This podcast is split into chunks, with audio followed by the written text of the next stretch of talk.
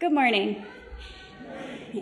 My name is Brenna Nation. Uh, my wife and I have been coming to Rec for a few years now. Um, and today I'm going to talk a little about God and nature. God comes alive for me in nature. The soft breeze blowing through my hair, carrying away the weight and worries of moments prior. The warmth of the sun on my face, giving me strength and the earth life. The juts and caverns of Big Bend, land of cooled lava, arising almost from nowhere, leaving me awestruck and amazed. The ebbs and flows of rivers, feeding the ground and trees and wildlife and people. A summer rainstorm after drought, giving way to flowers overnight, leaving me with hope for new life. The trees, old and steady, seeing more of history than has been written in our books, withstanding fires and drought and death and wars.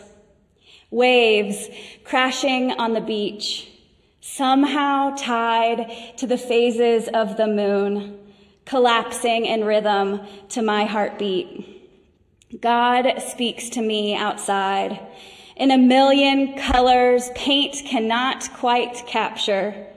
I feel her presence around me and am reminded that my life is but a blink of an eye. When I watch storms rage and wind blow over buildings, I am reminded of the power of God. As I watch the seasons change and newness spring from dead or scorched earth, I witness resurrection before my eyes. So many lessons and still quiet truths I know about God are personified for me in nature. It has been a great blessing in my life to see God in creation surrounded by some of life's holy mysteries. And it has honestly taught me a lot about God. There have been seasons of my life when religion was painful, and nature has been my sanctuary and my church, constantly reminding me that God is near and powerful and life giving. Nature has also expanded my understanding of God beyond the lessons I have learned in books and sermons. The beauty and vastness of creation speaks to my heart in ways I have trouble putting words to. I feel sometimes like God is communicating directly with my heart when I am outside, translating straight past my big, overthinking, nervous brain and speaking peace and reassurance and power directly to the parts of me that need it most. In some ways, the sentiments that nature provides for my soul bypass my conscious understanding. It is a thinly veiled place where I feel the presence of God so tangibly that words struggle to keep up a holy mystery speaking directly to my soul. I know some of you know what I am saying. God's presence speaking beyond human understanding and deeper and more real than words can capture. And upon reflection, I think another part of the reason I have such a difficult time putting words to my understanding of God and nature is because some of what I see in creation are the qualities of God that aren't often the focus of church on Sunday morning. Many of them qualities society sees as feminine. Perhaps I see these qualities of God outside because our culture has always talked of creation as Mother Earth and used feminine imagery to describe it making it easier for my human mind to comprehend. Regardless, in nature, I see parts of God long lost to a church who calls God almost exclusively Father and Abba and he and him. And at first I wondered if this made me a Christian at all. As I felt closer to God than ever before, I wondered about my place in a church that relied so heavily on a metaphor of a father that did not feed my soul in the same way as nature. So you can imagine my surprise when I came to know the Bible is full of images of God as forces of nature and people of all genders.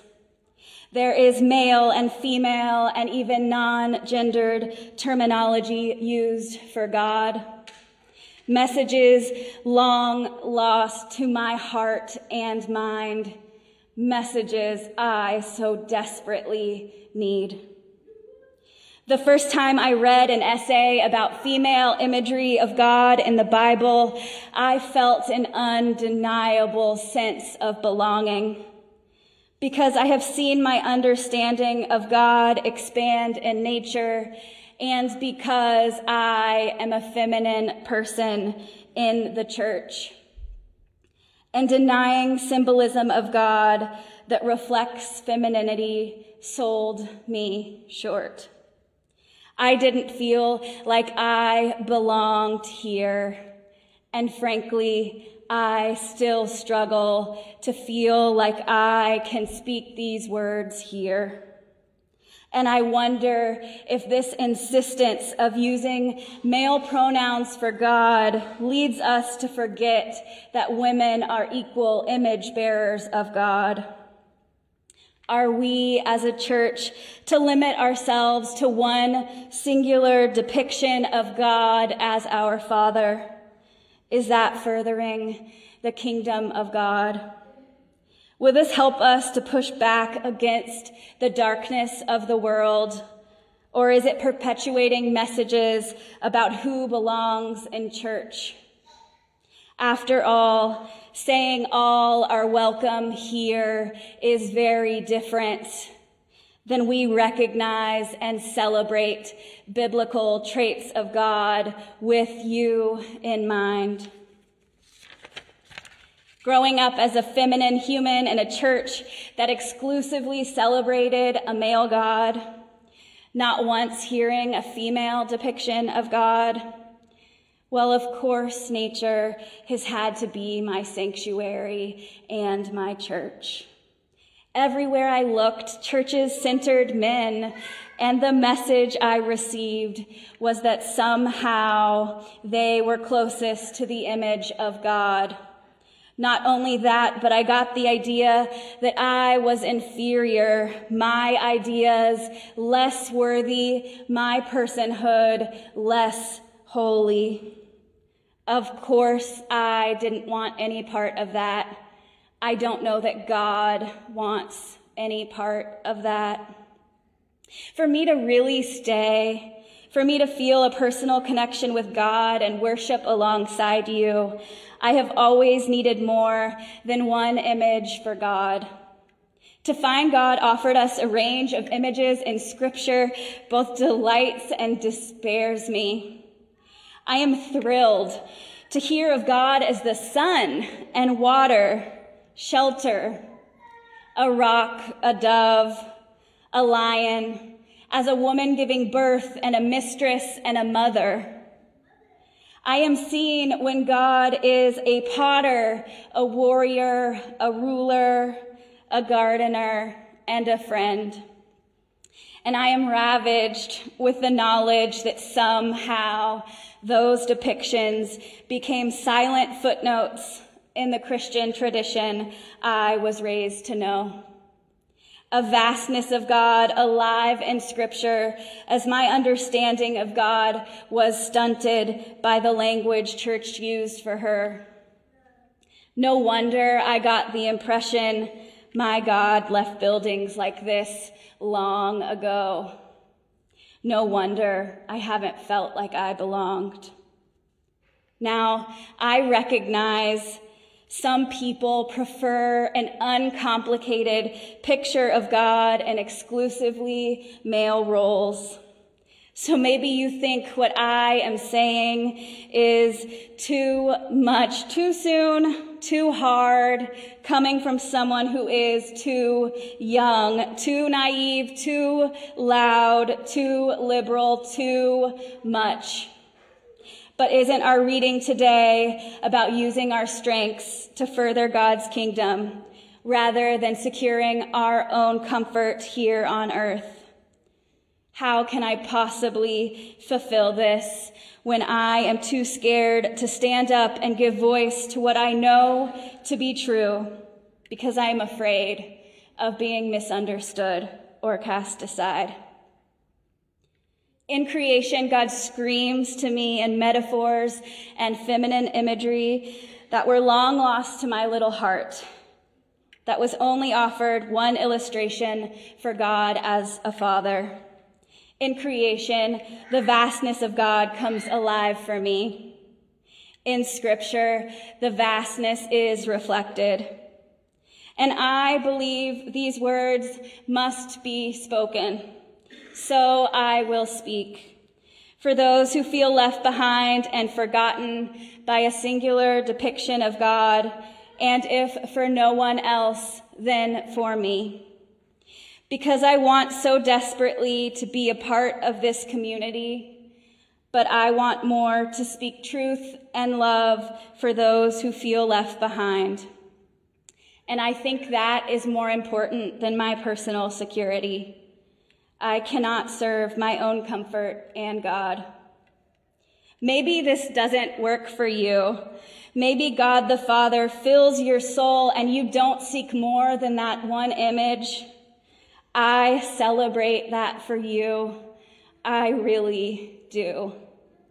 And I also wonder if a time will come when you need more or want more. And I want you to know if that day comes, God is waiting for you there. Infinitely wider and deeper than you can possibly imagine. And if that day never comes, I invite you to remember those of us who need more. The seekers and mystics and wounded and othered whose souls aren't fed by a singular depiction of God because life experiences are too varied to be fed by one depiction. And church is for us too. Our scripture today reminds us to reflect on our priorities and take inventory of how we use our strengths. What priorities do we use to serve God? Is anyone being left behind by a singular depiction of God? Are we spreading God's love to all people or catering to a specific group? And personally, what are our individual priorities? How are we using our personal strengths to further God's love? How does the language we use for God in prayer impact our understanding of God's power and love? Are we so focused on security or money that we never use our strengths for good? Are we just trying to make ourselves a little more comfortable in this life? I can tell y'all there are deep parts of me that wanted to feel a call for a very different message this morning parts full of fear and anxiety that you will reject me and cast me aside. The scripture today reminded me to take the focus off security and place it squarely on spreading the message of God's love. I invite you to join me. Witness the vastness of God's glory. Recognize the parts of God that bypass our human understanding and language Name the lost biblical metaphors of God in the margins of Bible passages spoken in hushed words. Cast security aside because God is so big, my friends. The richness is waiting for us in nature and in scripture. The nuance and texture and vastness of God, no one metaphor could possibly capture. I invite you to remember. I challenge you to question and to search. And I am grateful for your witness.